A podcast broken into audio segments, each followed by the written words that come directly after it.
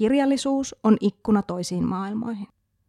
Mutta miksi siitä ikkunasta näkyy niin usein evakkotaival, nuoruus kalliossa, millä tahansa vuosikymmenellä ennen kännykän keksimistä, tai menneisyyden haavat pohjoiskalotilla? Missä internet? Miksi kirjallisuus operoi tälläkin hetkellä jonkinlaisessa meripihkaan jähmettyneessä maailmassa, missä soitellaan puhelimella sen sijaan, että lähetettäisiin ääniviestejä, ja missä onnettomuuden sattuessa paikalla ei ole ketään, joka striimaisi tapahtumat livenä? Miksi emme saa lukea kirjoja tästä päivästä? Nyt saamme. Tammi tuo vihdoinkin internetin kirjallisuuteen julkaisemalla Patricia Lockwoodin Kukaan ei puhu tästä romaanin. Sen on suomentanut loisteliaasti Einari Aaltonen ja siitä puhumassa Oona ja Helmi. Kukaan ei puhu tästä on Lockwoodin esikoisromaani ja se oli viime vuonna ilmestyessään muun muassa Booker Prize-finalisti ja New York Timesin sekä about kaikkien muidenkin arvostettujen lehtien vuoden parhaiden kirjojen listoilla.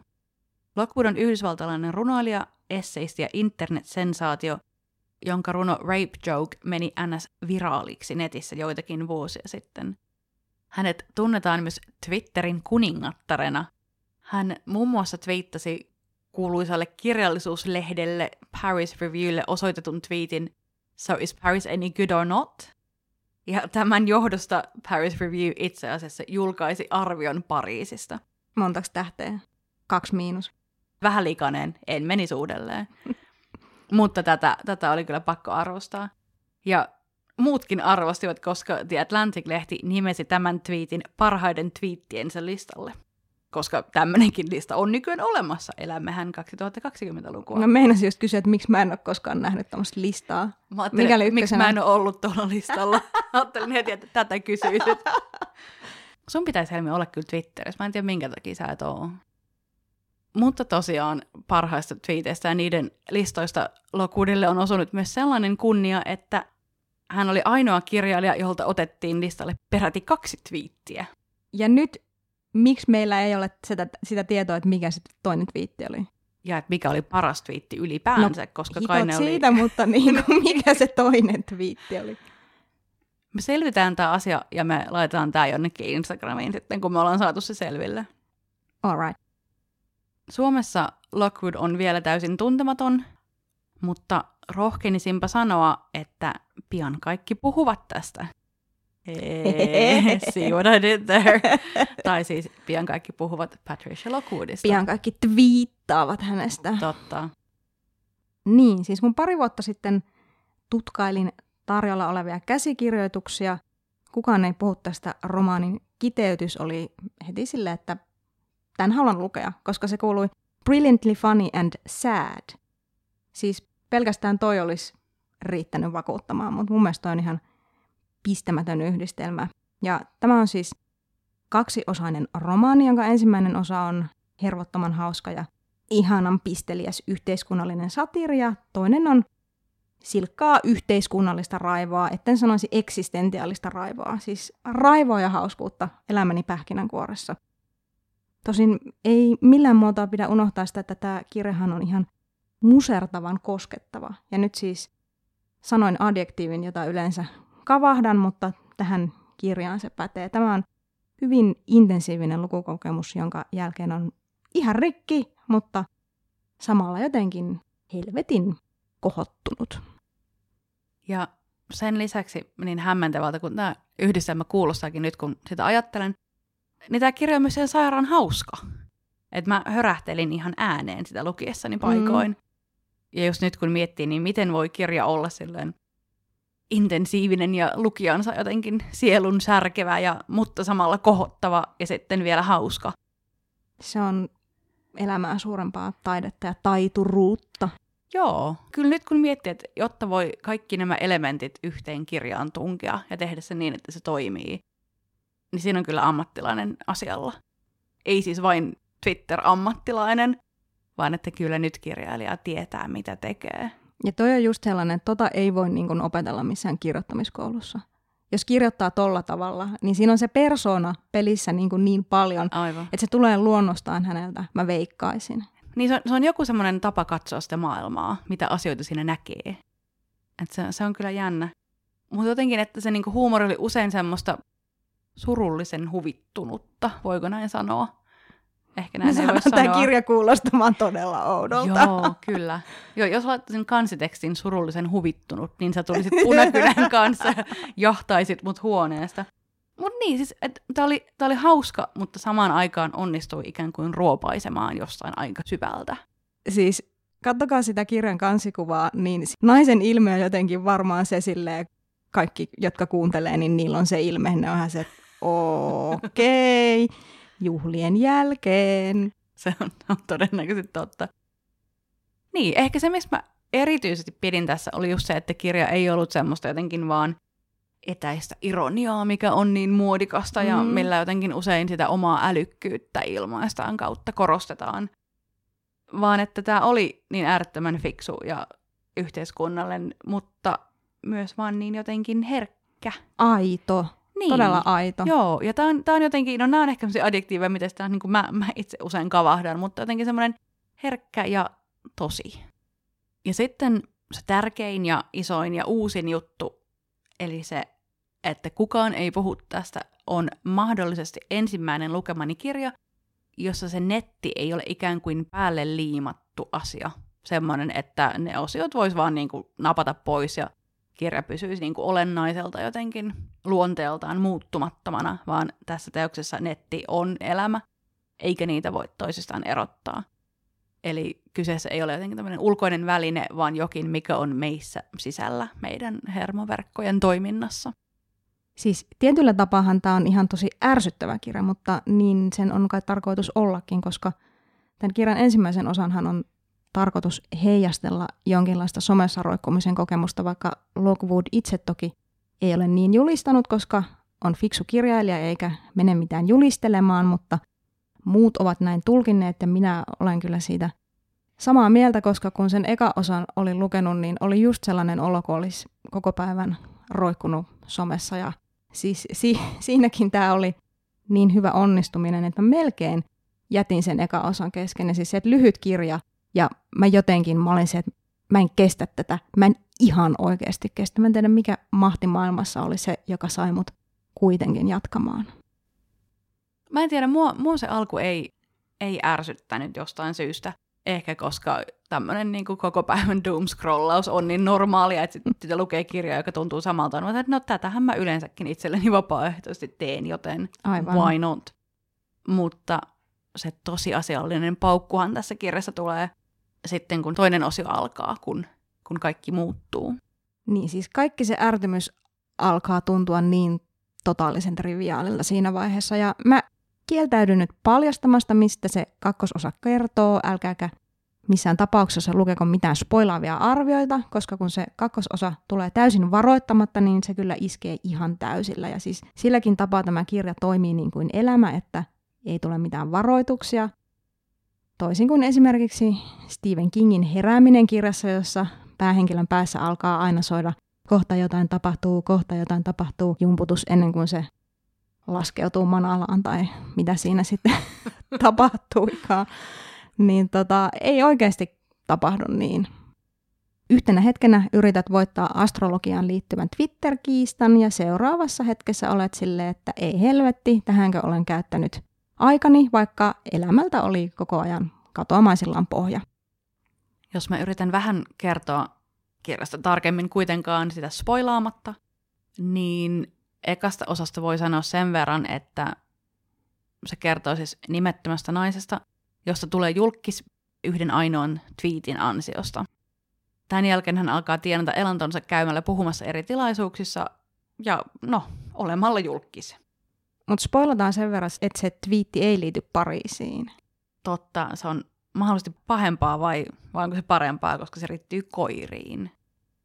Mä vihasin sitä. Ehkä se liittyy just siihen, se mun väsymykseni siihen eka osaan, että mä en jotenkin niinku ymmärtänyt sitä lainkaan. Se voi olla, koska mun mielestä se oli niin, niin nerokas. Mä jotenkin jäin sinne oikein makustelemaan. Sitä mä olin, että no totta, totta, voiko? Pitääkö mä spoilata se twiitti? Ehkä ei. Okei, okay, ei, ei spoilta twiittiä, mutta liittyy tosiaan koiriin. Ja sitten voitte ilmoittaa, oletteko Team Helmi vai Team Oona. Alkoiko vituttaa, kun ette ymmärtäneet vai saiko se teidät pohtimaan maailman olemusta? kivasti freimasit tämän tälleen. Totta, ihan, Ootteko team tyhmät vai silleen niin kuin, ihan vahingossa tuli, mutta jotenkin hirveän luontevasti. otan tämän vastaan. ja jatketaan äkkiä. Um, niin, tämä nainen tosiaan sitten tämän suuren twiittinsä jälkeen on, on tunnettu ihminen ja kiertää ympäri maata puhumassa internetin olemuksesta ja omasta tunnettuudestaan ehkä. Ja samalla hän on kuitenkin hyvin ahdistunut tästä kaikesta ja pelkää, että some on alkanut muovata liikaa hänen ajatteluaan. Mutta mitä enemmän hän sitten somesta tai portaalista, kuten sitä kirjassa nimitetään, ja se onkin sitten ainoa etäännyttävä termi koko, koko teoksessa, mitä enemmän hän siitä ahdistuu, sitä syvemmälle hän sinne kaivautuu. Näinhän me tietysti tehdään. Siis kaivautuu sinne portaaliin, jossa sitten kysellään, että olemmeko helvetissä ja jatkammeko näin kunnes kuolemme. Ja kirjassa tekstin muoto heijastaa tätä, tätä olemista, olemisen tapaa, portaalieloa, miksi sen kutsuisi, meidän normaalia elämää, ehkä Keskittymiskyvyttömyyttä. Keskittymiskyvyttömyyttäkin. Teksti on kirjoittu lyhyinä fragmentteina, ikään kuin vaikkapa twiitteinä. Jossain arviossa kuvattiin, että tämä tuntuu siltä, kuin kyseessä olisi Instagram-kuvateksti sellaisena, että jos Lydia Davis kirjoittaisi Instagram-kuvatekstejä. Niin siis se on jännä, että tämähän kuulostaa jotenkin ehkä vähän karmivalta, mutta siis mikään tämä ei vaikuta siihen luettavuuteen millään tavalla, koska yleensä kun kirjassa sanotaan, että se on fragmentaarinen, tulee mieleen joku sellainen muodon ja sisällön kontrastoiva taidepaukku, joista puhumiseen älykkääksi itsensä yleensä muiden ajatuksilla ylentävät ihmiset käyttävät sellaisia termejä kuin postironia tai rumuuden estetiikka. Niin siis semmoista settiä, jossa se dialogi muuttuu yhtäkkiä ykkösiksi ja nolliksi ja ne, jotka tuntee riittävän hyvin antikapitalistisen teorian osaa hahmottaa, että kappas tässähän tietysti kulmasta katsottuna ne muodostaa Jeff Bezosin naaman. Ja siis just sellainen tämä kirja siis ei ole, että älkää peljätkö. Ei ole pikseleitä, ei nollia, ei urleja, ei tappaja hain muotoon ladottuja kappaleita, vaikka siitä aikoinaan kovasti nautinkin. Muistatko Stephen Hallin Mikähän se oli suomeksi? Just mietin, onko se Shark Tales tai joku tämmöinen... Eiku Raw Shark Text. Raw Shark Text, joo. En tiedä mikä se High teksti. on. High Ehkä, text. high Niin teksti, joo. joo. Näin on, kyllä.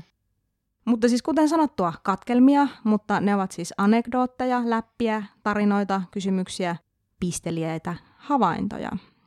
Mutta musta ne ei ollut sinänsä mitenkään irrallisia, vaan aivoni liimasivat ne jotensakin lineaarisesti kulkevaksi tarinaksi, niin kuin olisi lukenut niitä kuuluisia somepostauksia, minkä tämä päähenkilö tietenkin kyseenalaistaa ihmettelemällä, että miksi me kaikki oikein kirjoitamme näin, mikä tarve tälle on. Jostain kuulin, että huomiotalous olisi viimein menossa pois, enkä mitenkään jaksa odottaa. Yksi kriitikko kuvasi tätä Lockwoodin tyyliä virtuaalirealismiksi, mutta jäin miettimään, että eikö se voisi olla ihan vaan realismia. Koska itse asiassa mitä muita tekstejä me edes kirjoitetaan kuin käytännössä tällaisia mm. fragmentteja. Meidän tekstuaalinen elämä koostuu fragmenteissa, jotka on välillä WhatsAppissa ja välillä Twitterissä, mutta niin kuin sama homma. Minkä ikäinen kriitikko mahtoi olla kyseessä? Mulla tulee mieleen, tiedätkö, Hyvä se joku semmoinen eläkeläinen, jolla on se joku, mitkä ne on ne lasit, ne semmoiset virtuaali headset, Totta. jo, joka ei tuu, mikä ei tule koskaan tapahtumaan. En mä uskoa. Mutta niin, niin ihminen, jonka mielestä se niin nettimaailma on edelleen niin erillinen maailma.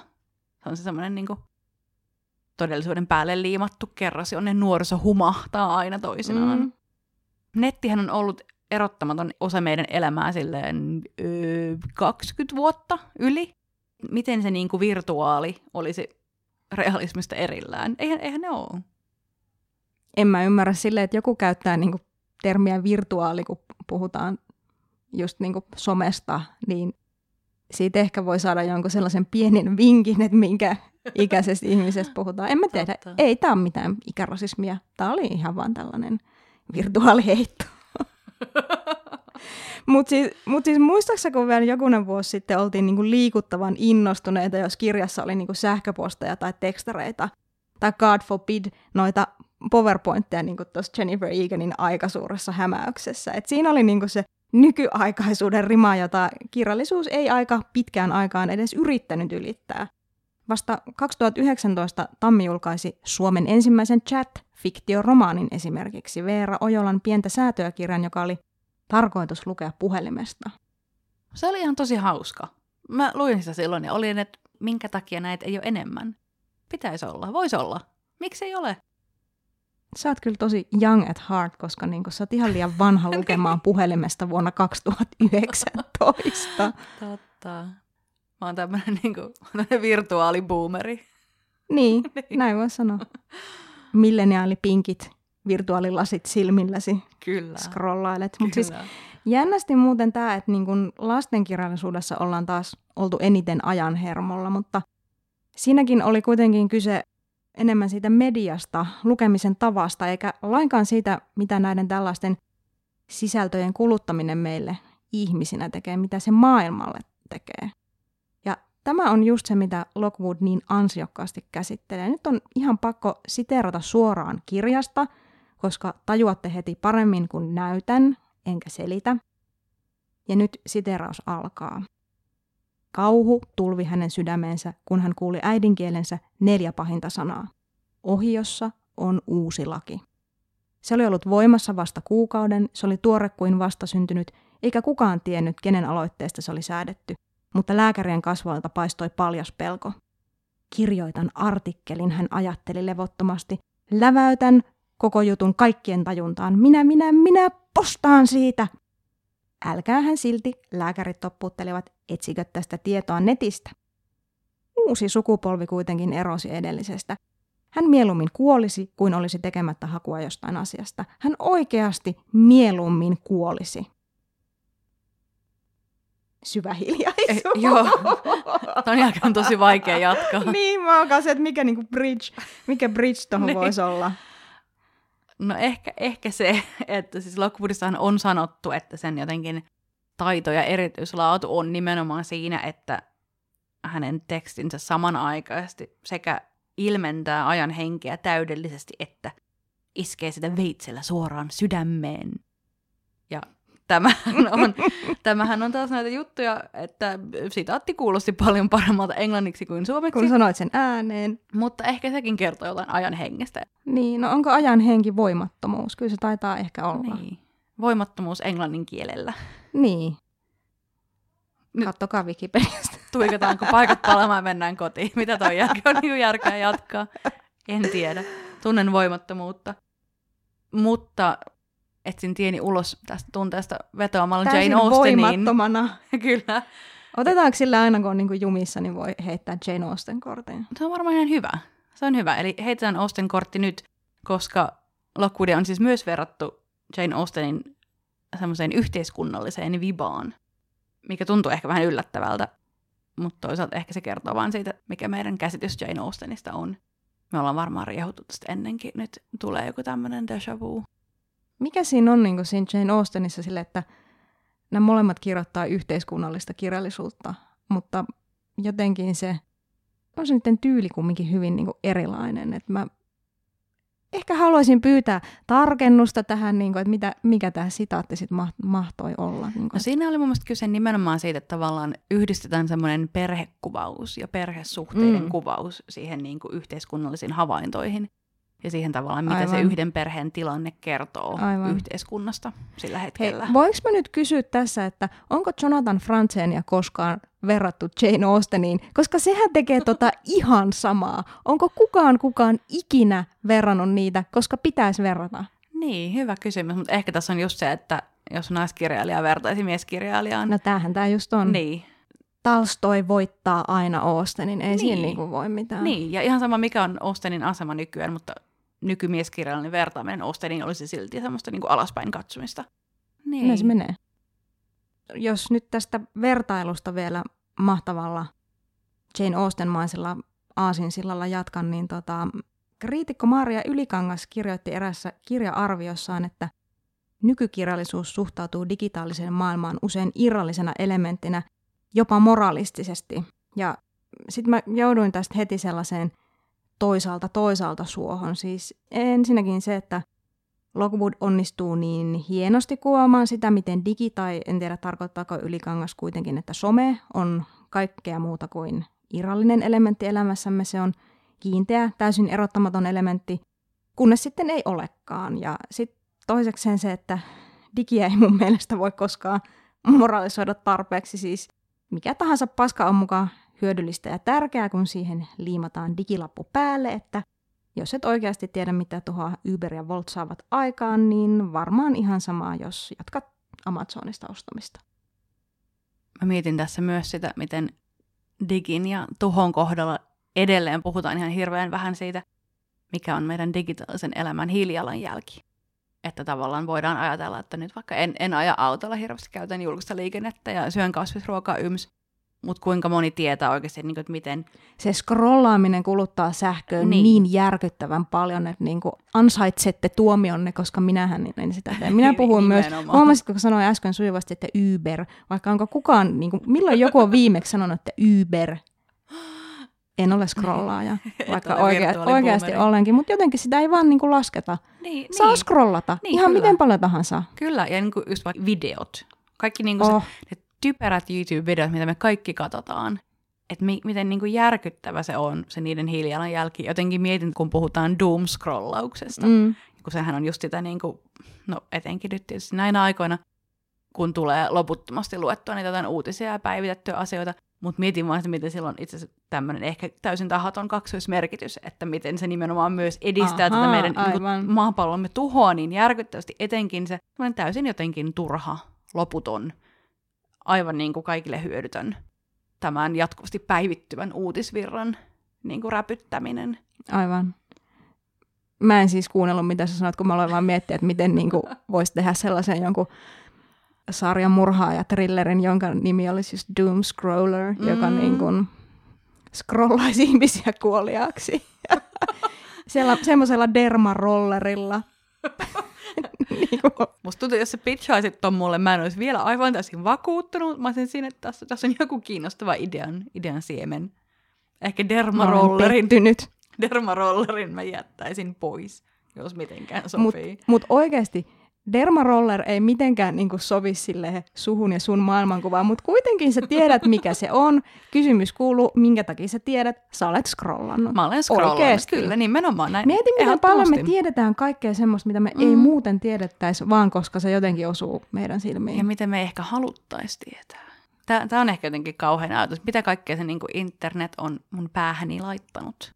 Mietin niin siinä Instassa, että jos niin katsot, niin että joka kolmas postaus on niin kuin mainos. Mm.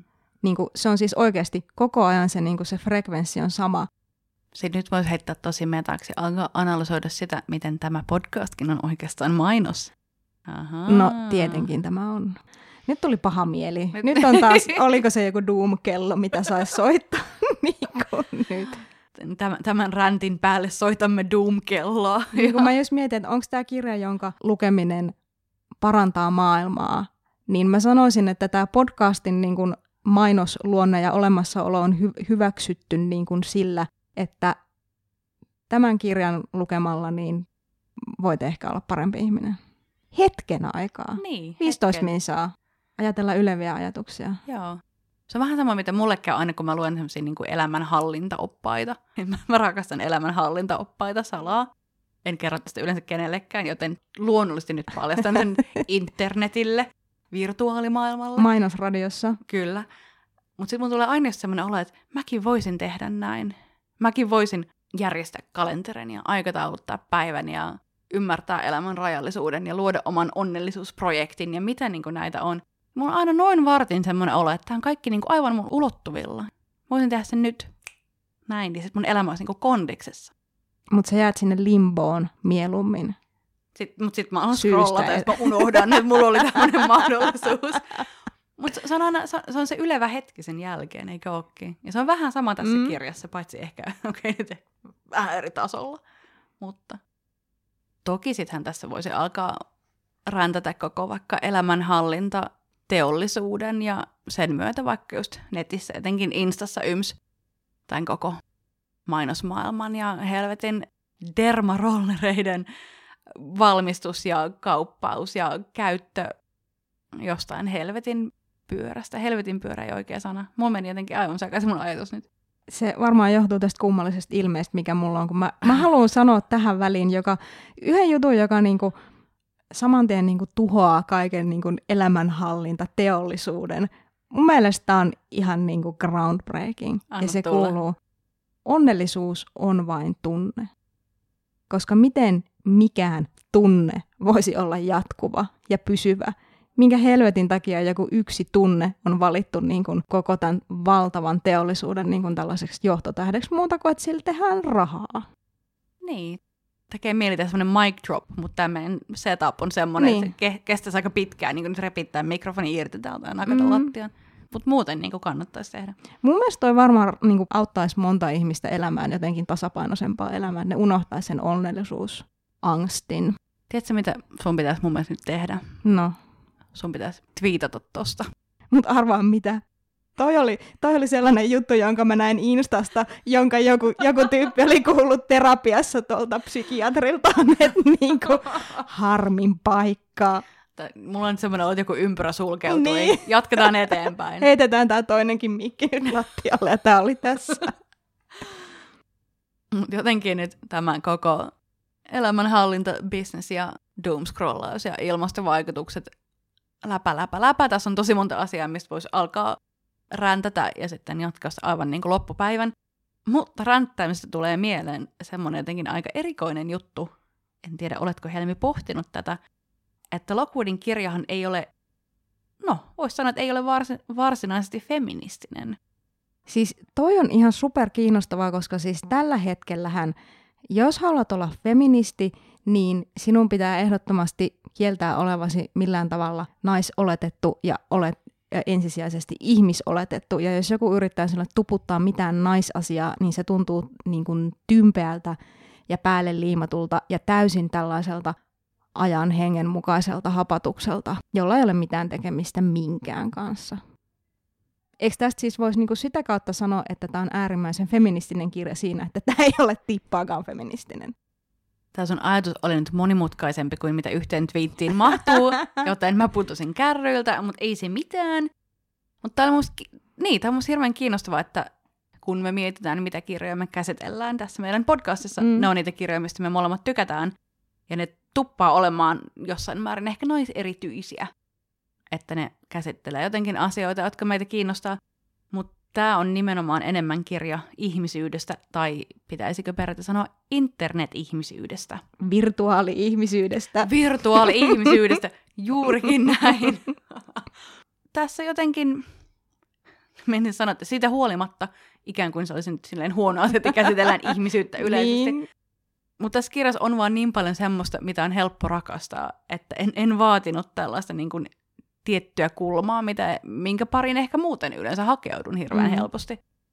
Tässä vaikka just se, no tämä kirjan tyyli. Tyyli on selkeästi semmoinen asia, mihin, mikä on vaan mun mielestä niin, niin valloittava. Sitten totta kai niin kuin se, että miten järkyttävän älykäs ajattelija ja kirjoittaja Lockwood selkeästi on. Sitten myös se, miten samaan aikaan hän on hyvin omistautunut sille, että kirjassa puhutaan myös perseistä ja seksistä ja niin, kuin niin poispäin. Et tätä, tätä on pakko arvostaa, koska useinhan älykäs kirja on vaan semmoista tylsää ylätyyliä. Niin ja hei, itse asiassa nythän tähän saakin heitettyä tämmöisen nimenomaan naiseuteen liittyvän kommentin, että tässä on nimenomaan naispuolinen kirjoittaja, joka ei siis koeta välttää huumoria ja myös urpoa huumoria vaikuttaakseen älykkäämmältä. Siis se, se on just se, mikä tässä kirjassa on kaikkein hurmaavinta, että se ei yritä vaikuttaa yhtään miltään, eikä se varsinkaan yritä saada lukijansa tuntemaan itseään tyhmäksi. Tiedätkö ne rasittavat teennäiset, näsäviisaat kirjat, jotka heittelee ympärinsä näitä kaiken maailman Wikipedia-täkyjä ja sitten lopulta pakko taipua ja käydä katsomassa, että mitähän kasveja ne passiokit nyt sitten niinku olikaan. Ja sen jälkeen, kun sen on käynyt katsomassa, niin aivan saleen jokainen algoritmi myös suosittelee sulle niitä passioita, sit niinku passioita, passiokkeja, suosittelee sulle niitä passiokkeja koko ajan. Ja ennen kuin sä tajuat, niin sit, sit sä oot ostanut jonkun passiokin. Se voi olla. Koska internet käsky sun tehdä niin, niin sitä uskoit. Niin, mutta mä aina ajattelen silleen, että jos mä en tiedä jotain asiaa, niin, sit, niin kun, jos se kirjailija tietää sen, niin mä ajattelen, että se on jotenkin, se vaan esittää, ei se ole voinut tietää. Tämä on, tämä on hy- hyvä tapa suhtautua mun mielestä ihan niin kaikkeen. Ihan Niin. oikeasti. Mutta siis tässä kirjassa ei ole niinku mitään, mitään sellaista. Tämä kertoo hyvin yksinkertaisesti ajan hengestä, elämästä, kuten eräs kriitikko totesi ja vertasi siinä samalla Lockwoodia James Joyceen, mikä aika tehokkaasti vie pohjan tuolta, mitä juuri äsken sanoin, joten viivataan se yli ja sanotaan, että luultavasti tunnet itsesi hyvinkin nähdyksi tämän kirjan luettuasi. Tai sitten et. Ja siis tähän liittyy oikeastaan se ainoa kritiikki, mitä tästä kirjasta voi keksiä. Mä en heitä nyt tähän mitään väline on viestiläppää, vaan totean, että kun tässä romaanissa Twitter on niinkin keskeisessä osassa, ja Twitter sitten kuitenkin on sekä Jenkeissä että täällä meillä Suomessakaan jollain tapaa se fiksuman väen alusta, minkä takia en siis ole siellä. Ja se on se paikka, minne ne, joilla on älyä, asemaa ja vaikutusvaltaa, niin ne sinne sitten kerääntyy kertomaan niitä asioita toisillensa. Että kyllä, tämäkin kirja kertoo hyväosaisesta keskiluokasta, mutta kyllä sitä keskiluokkaa ja varsinkin Twitteriä pannaan kyllä sit niin halvalla, että se on oikein tyydyttävää. Et niinku, ihan sama, mikä posse milläkin alustalla operoi, niin se jälki on sitten loppujen lopuksi aika lailla sitä yhtä ja samaa.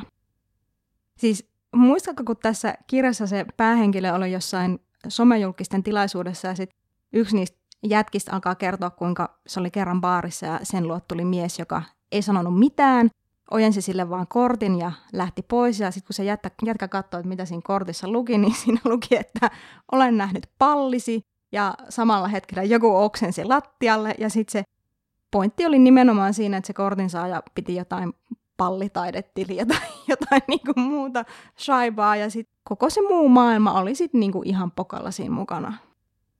Yhtäkkiä kaikki venäläiset romaanit, joissa mies muuttuu maalaistalossa lusikalliseksi karhunvatukkahilloa, alkoivat käydä järkeen.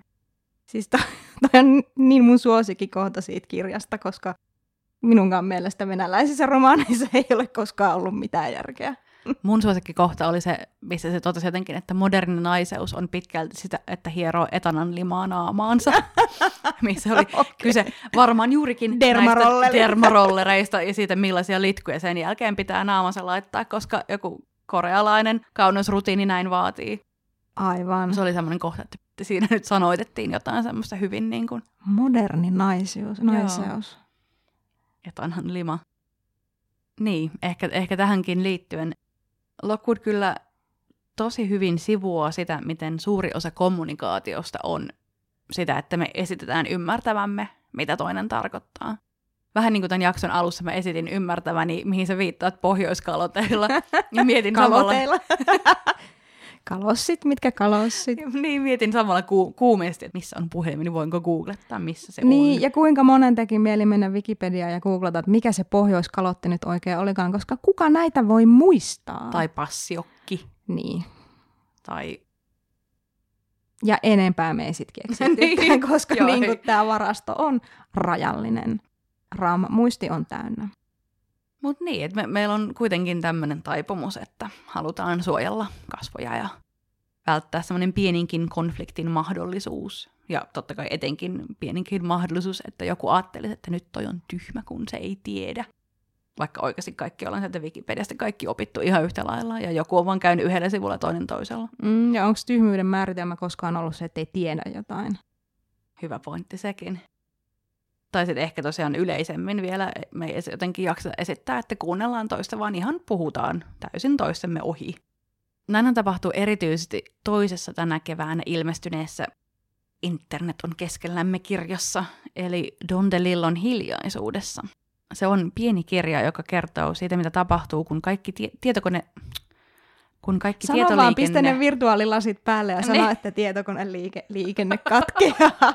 Mä luulen, että Don arvostaisi kaikella rakkaudella. Varmaan Don olisi vaan ihan silleen, että joo joo, että mullakin oli ne sellaiset lasit, joskus se tietokoneen liikenne on vaikea asia. Mm. niin. Eli kertoo siitä, mitä tapahtuu, kun kaikki tietoliikenneyhteydet katkeaa samalla hetkellä ja joka ikinen ruutu pimenee. Tässä kirjassa kommunikaatio on siis niinku aivan huomennahan tulee tyyliä. Kaikki puhuu vain toistensa ohi ja kukaan ei tunnu huomaavan. Tai välittävän. Siis jollain tavallahan tuo näytelmä tuntuu olevan osuvin luonno, luonnehdinta kommunikaatiosta, että waiting for Godot tarkoittaa oikeasti, että odotan sopivaa väliä päästä länkyttämään omista asioistani. Esitän kuuntelevani ja sitten matkaan Silver. Sitä niin tässä hiljaisuudessa tosiaan tuntuu tekevän. Mm. Niin kuin se jätkä, joka ei sitä Einsteinista pääse niin yli eikä ympäri. Ei. Mä olin, jotenkin mä luin sen, että mä olin vähän, että, että aina kun mä käyn baarissa, niin siellä tulee tämmöisiä äijä vastaan. Mihin tämä liittyy? Mistä johtuu? En tiedä. Yleensä oli joku erikoisolut kädessä. Mä sanoin, että joo, tämä on tämmöinen pienpanimo-olut, tää, niin kuin Vuosaaren perukoilta. Ja sitten ootko tästä Einsteinista? Missä baareissa se oikein käy? No niin, aikamoinen kapasiteetti pitää olla, jos haluaa käydä Einsteinista niin kuin random ihmisille baarissa niin kuin luennoimaan. Meneeköhän se ihan oikein? Vitsikö olisi semmoinen superälykäs ja sitten vaan voisi niin kuin kulkea kiusaamassa noita miehiä, kun ne, aina, ne haluaa aina luennoida jostain kirjasta, jonka ne on lukenut, ja sitten voisi olla silleen, okei, okay, toi oli kaikki ihan roskaa, mitä sä sanoit, mutta hyvää illan jatkoa. Paras on tämä yksi mansplaining-termin alkutarinoista siitä, miten tämä kirjailija Rebecca Solnit on jossain illalliskutsuilla. Ja sitten puhuu jonkun miehen kanssa ja mainitsi, että hän on kirjoittanut kirjan nyt tästä ja tästä aiheesta. Sitten mies sanoi, että ai jaa, että tänä vuonna tuli toinenkin niin paljon tärkeämpi kirjoita samasta aiheesta, että se käsittelee sen niin paljon paremmin, että se selittää, selittää sitä kirjaa aika pitkälti. Ennen kuin Solnit saa sanottu, että niin, niin kuvaat siis minun kirjaani. Mä olin ihan unohtanut ton. Joo, että on Näinpä. kyllä nyt mä opettelen kaiken Einsteinista, ja mä menen baarissa seuraavaksi selittämään tästä jollekin äijälle. Mutta niin, mä tykkäsin tosi paljon tästä Delillon kommunikaatiosta, tai siitä, mikä hänen näkemyksensä siitä oli. Ehkä erityisesti, koska mä vähän etukäteen pelkäsin, tunnustan, että tässä nyt vanhempi herra kirjoittaa maailman, jossa ruudut yhtäkkiä pimenee, niin muuttuuko se jonkunlaiseksi luennoksi siitä, kuinka nyt ihmiset löytävät toisensa todellisen yhteyden, kun välissä ei ole ruutuja – sitten ne kaikki alkaa tietysti, auttaa toisiaan ja laulaa kumpaa jaata, koska kukaan ei ole Instassa. Mutta näin on, onneksi Miten ei käynyt. huonosti Donin tunnetkaan. Mutta näin ei onneksi tosiaan käynyt, vaan oli ruutuja tai ei, niin kommunikaatio on edelleen kovin yksipuolista ja todellisia yhteyksiä ei tunnu syntyvän ja ihan sama, vaikka pannaan terveysaseman vessassa sen jälkeen kuoltu kuoleman vaarassa, sekään ei auta. Se oli kyllä kohtaus, josta tunnisti mieskirjailijan. Siis joo, toki kuolema on kai se paras potenssilääke, mutta jotenkin se oli vaan niin tympeää.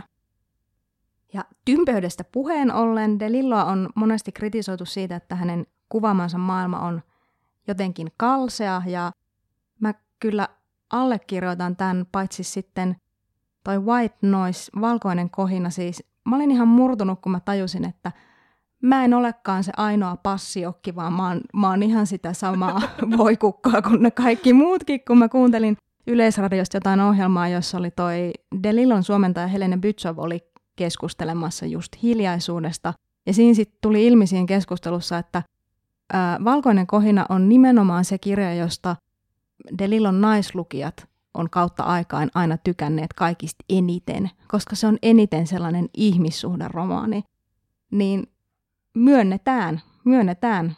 Meitsi on sitten vissiin kumminkin naislukija ytimiä myöten. Mutta siis se ei silleen niin kuin kalise jotenkin semmoista niin kuin kylmyyttä sellaisessa niin kuin hautajaiset avaruudessa klangissa, vaan siinä kirjassa on jotain, jotain sellaista niin kuin muutakin, mutta siis se, että tota, tässä samaisessa ohjelmassa, se oli joku Jakke Holvoksen ohjelma, niin siinä sitten kerrottiin, kun joku toimittaja oli esittänyt Delilolle tämän kyssärin, että miksi tämä sun maailmas on niin kalsee, ja sitä on kai aina siitä kritisoitu, niin De Lillo oli itse sanonut, että kuvan maailman kalseana, koska näen sen sellaisena.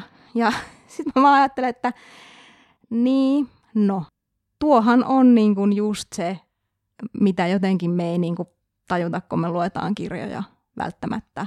Että miksi se maailma on semmoinen tai tämmöinen. No, se on se maailma, jonka se kirjailija näkee ja jota se haluaa niin kuin kuvata. Tuosta tuli mieleen myös nyt, Lockwoodistahan on hirveän vähän tuolla maailmalla mitään sora-ääniä kuulunut.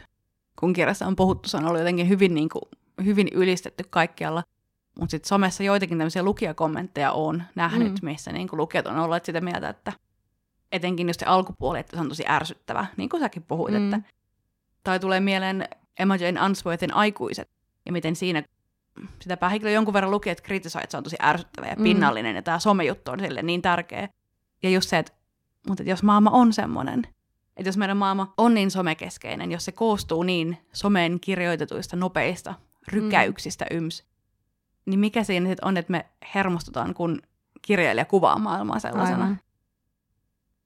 Tämä kaikki saa kyllä jollain tavalla ajattelemaan vieraantumista ehkä yleisesti. Sitä niin kuin, että no ehkä kuinka vieraantuneita me ollaan kaikki todellisuudesta, yksi juttu, mikä on tavallaan, mikä on meidän käsitys todellisuudesta versus millainen se oikeasti on. Sitten se, että miten vieraantunut ehkä kirjallisuus on toisenaan todellisuudesta. Mikä edes on todellisuus, jos aikaa ei ole? Apua. Joo, kyllä. Sitten mä rupean ajattelemaan avaruutta ja sitten kohta mä ehkä hyperventiloin tuolla nurkassa. Joo. Kaipaan takaisin pappilan salonkiin. Virtio, virtuaalirealismiisi. Mutta jotenkin Lockwoodin kohdalla olisi vielä ehkä voinut sanoa toista, jos ajattelee, että tässä on nuoria internetin maailmassa elävä, elävä ihminen, mutta sitten kun tämä Delillo, meidän vanha patukin, kirjallaan tavallaan viittaa siihen suuntaan, niin ehkä on ihan perusteltua kysyä, että onko semmoinen tietty vieraantuminen toisista ihmisistä kenties sittenkin enemmän ihmisyyden yleisoire peräti kuin jonkun teknologisen vimpaimen aiheuttamaa. Siis vastaus on, että totta munassa on, koska mikä muuten selittää sen, että Sakki saattaa ihan lunkisti mennä juttelemaan jollekin julkikselle, kun ne kuvittelee, että ne tuntee sen, vaikka oikeasti ne ovat seuranneet sen sometilejä niin intensiivisesti, että se on tullut niin tutuksi. Vastaavasti ennen vanhaan katsottiin kymmenen vuotta kauniita rohkeita joka ikinen päivä, ja sitten kun se Rich viimein tuli Suomeen, niin olihan se ihan niin kuin oma poika. Se meni aina sinne mökille, kun sillä meni huonosti. Se kasvatti sen parran ja se meni sinne mökille. Big Berry. Mutta tota... En tiedä, minkä takia mä en muistanut. Tota, mä jäin vaan miettimään sitä, kun Caroline tuli Suomeen. Ja mä olin ehkä kahdeksan. Ja mun oli pakko päästä sinne Stockmannille, siihen ihmisryysikseen oh katsomaan God. sitä. Ja mun äiti joutui viemään mut sinne, ja se oli viimeisillään raskaana, odotti mun pikkusiskoa, että aina san- sanoo siitä, että varmaan niin synnytys käynnistyy sen takia, että se meni sinne ihmisten tuupittuaksi katsomaan Carolinea. Me ei myöskään, me ei nähty Carolinea. Me ei koskaan päästy lähellekään, siellä oli niin paljon väkeä. Se olisi pitänyt laittaa sinne kellon päälle, niin kuin mikä se oli se joku bändi, mikä siellä oli. Hei, vähän mä oon kateellinen, koska niin kuin, mehän asuttiin niin kaukana Helsingistä siinä vaiheessa, että eihän mulla ollut mitään mahistakaan niin kuin päästä katsomaan kaunareita. Me ollaan ehkä kuitenkin, me ollaan käytännössä oltu silleen henkisesti yhtä kaukana kaunareista molemmat, koska niin kuin mäkään en tosiaan nähnyt hänestä vilaustakaan. Vieraantuminen, ai, ai, ai, ai. vieraantuminen on totaalista. Niin, mutta sitten kun mä niinku mietin tätä, että eikö me nyt voitais, eikö olisi järkevämpää syyttää vaikka kirjoja, koska tuskin kukaan on alkanut harkita massamurhaa katsottuaan Breivik-dokumentin, kun taas varmaan kaikki sen manifestin dikkaajat on sitten niinku vankilassa. Et ei se väline, vaan se viesti, mutta siis toki on helpompi syyttää ihmisiä kännykän tuijottamisesta kuin kritisoida Facebookia, että mistä oikein edes puhumme, kun puhumme teknologiasta, sillä selvää kai on, että mitään teknologiaa ei tällä hetkellä ole edes olemassa, jos otetaan pois yhtälöstä Facebook ja Google ja Apple ja muut ystävämme, mutta siis eikö se ole aika helvetin outoa, että meillä on taskussa laite, josta on pääsy kaiken maailman tietoon, jota nyt vain sattuvat hallinnoimaan voiton maksimoimiseen tähtäävät yksityisesti omistetut pörssiyhtiöt. Ja sen lisäksi se pääsy sinne kaiken maailman tietoon tuottaa valtavasti päästöjä. Et kun mä menen tämän Aivan. jälkeen nyt googlaamaan A. Passiokit ja B. Pohjoiskalotit, niin sen lisäksi, että mä teen rahaa kaikille näille äijille, jotka meidän virtuaalista olemassa olemme nyt niin kuin hallitsevat, niin sen lisäksi mä myös tuhoan tätä meidän maailmaa. Niin, ja mietin myös, mikä niin kuin ihana eriarvoistumisen mahdollisuus tuossa on, että kaikilla ei ole edes niin kuin pääsyä siihen samaan tietoon. Niin, totta aika monet ihmiset elää ihan jopa sähköverkonkin ulkopuolella. Näitä asioita käsittelevät kirjat on ne, mitä mä haluaisin lukea. En, mä haluan lukea irlantilaisen maanviljelijän koettelemuksista perunaruton kynsissä vuonna 1858, vaan siitä, miten Amazon tuhoaa kaiken. Joo. Mistä sitä rakettipolttoainetta tehdään, jotta niin kuin Jeff Bezos voi niin kuin, tuhota sitten vielä muutakin kuin maapallon? Varmaan kolmannen maailman lapsista ja passiokeista. Niin, ja varmaan siitä niin kuin joka kerta, kun sä scrollaat, niin se jotenkin auttaa tuottamaan lisävoimaa rakettiin. Nyt ryhdymme kaikki ludditeiksi ja heitämme puhelimet kaivoon. Mä jotenkin tämänkin jälkeen jäin miettimään... Mitä enää saatoit jäädä miettimään tämän, tämän jälkeen? No ei, Mitä ole... enää voi olla? Niin, nyt kaikki on nyt käsitelty hyvin tyhjentävästi. Mietin sitä, että mä usein haaveilen siitä, että saisi törmäytettyä kirjojen maailmoja. Tiedätkö, että saisi niinku yhden kirjan henkilöhahmot heitettyä toisen kirjan maailmaan. Tai, mm. ja sit, en mä tiedä, katselen tässä edessäni Harry Potter-kirjasarjaa. Kelaa, jos niinku Harry Potterin ja vaikka Twilightin henkilöhahmot tapaisi ne samassa koulussa. Mm. Olisi tämä jotenkin valtavan herkullinen asetelma. Eikö ne voisi olla mieluummin vaikka jossain Amazonin varastohallissa? Totta, missä pitää käyttää vaippoja. Mitä ei mahdollisuuksia? Saa niin, kyllä, sen haluaisin nähdä. Mutta tässä siis mietin sitä, että miten kiinnostavaa olisi, jos nämä Lockwoodin ja Delillon monella tavalla samaa olemisen tapaa käsittelevät kirjat saisi yhdistettyä. Miten, miten Lockwoodin kertoja puhuisi internetistä Delillon henkilöhahmojen kanssa ja, tai miten tämä Lockwoodin kertoja suhtautuisi ruutujen pimenemiseen. Tämä on siis jännä siis nyt mitenkään, niin kuin, en halua ketään pilkata, mutta että kyllä niin kuin Don DeLillo tuntuu olevan jotenkin se suhteellisuusteoria niin kuin paljon paremmin hanskassa kuin se, että mitä sisältöä niistä ruuduista voi edes niin kuin näkyä. Et sille ei tuntunut olevan kauheasti niin kuin mitään semmoista tatsia siitä, että mihin ne ihmiset niitä ruutuja mukaan niin kuin käyttää. Et niin kuin siihen pisteeseen asti, että se pani niin kuin kaikilta virran poikki, sitten se otti sen artesaani oluen ja Einstein lähti tulvimaan niin kuin, ja kaikki vaan joutui seisomaan niin kuin lasittunein katsein siellä jossain huoneen nurkassa ja odottamaan, että voisiko se, voisiko se lopettaa. Et, niin, Kiinnostavastihan tulee tästä mieleen, että voiko olla näin, että sillä ruudujen sisällöllä ei ole mitään merkitystä.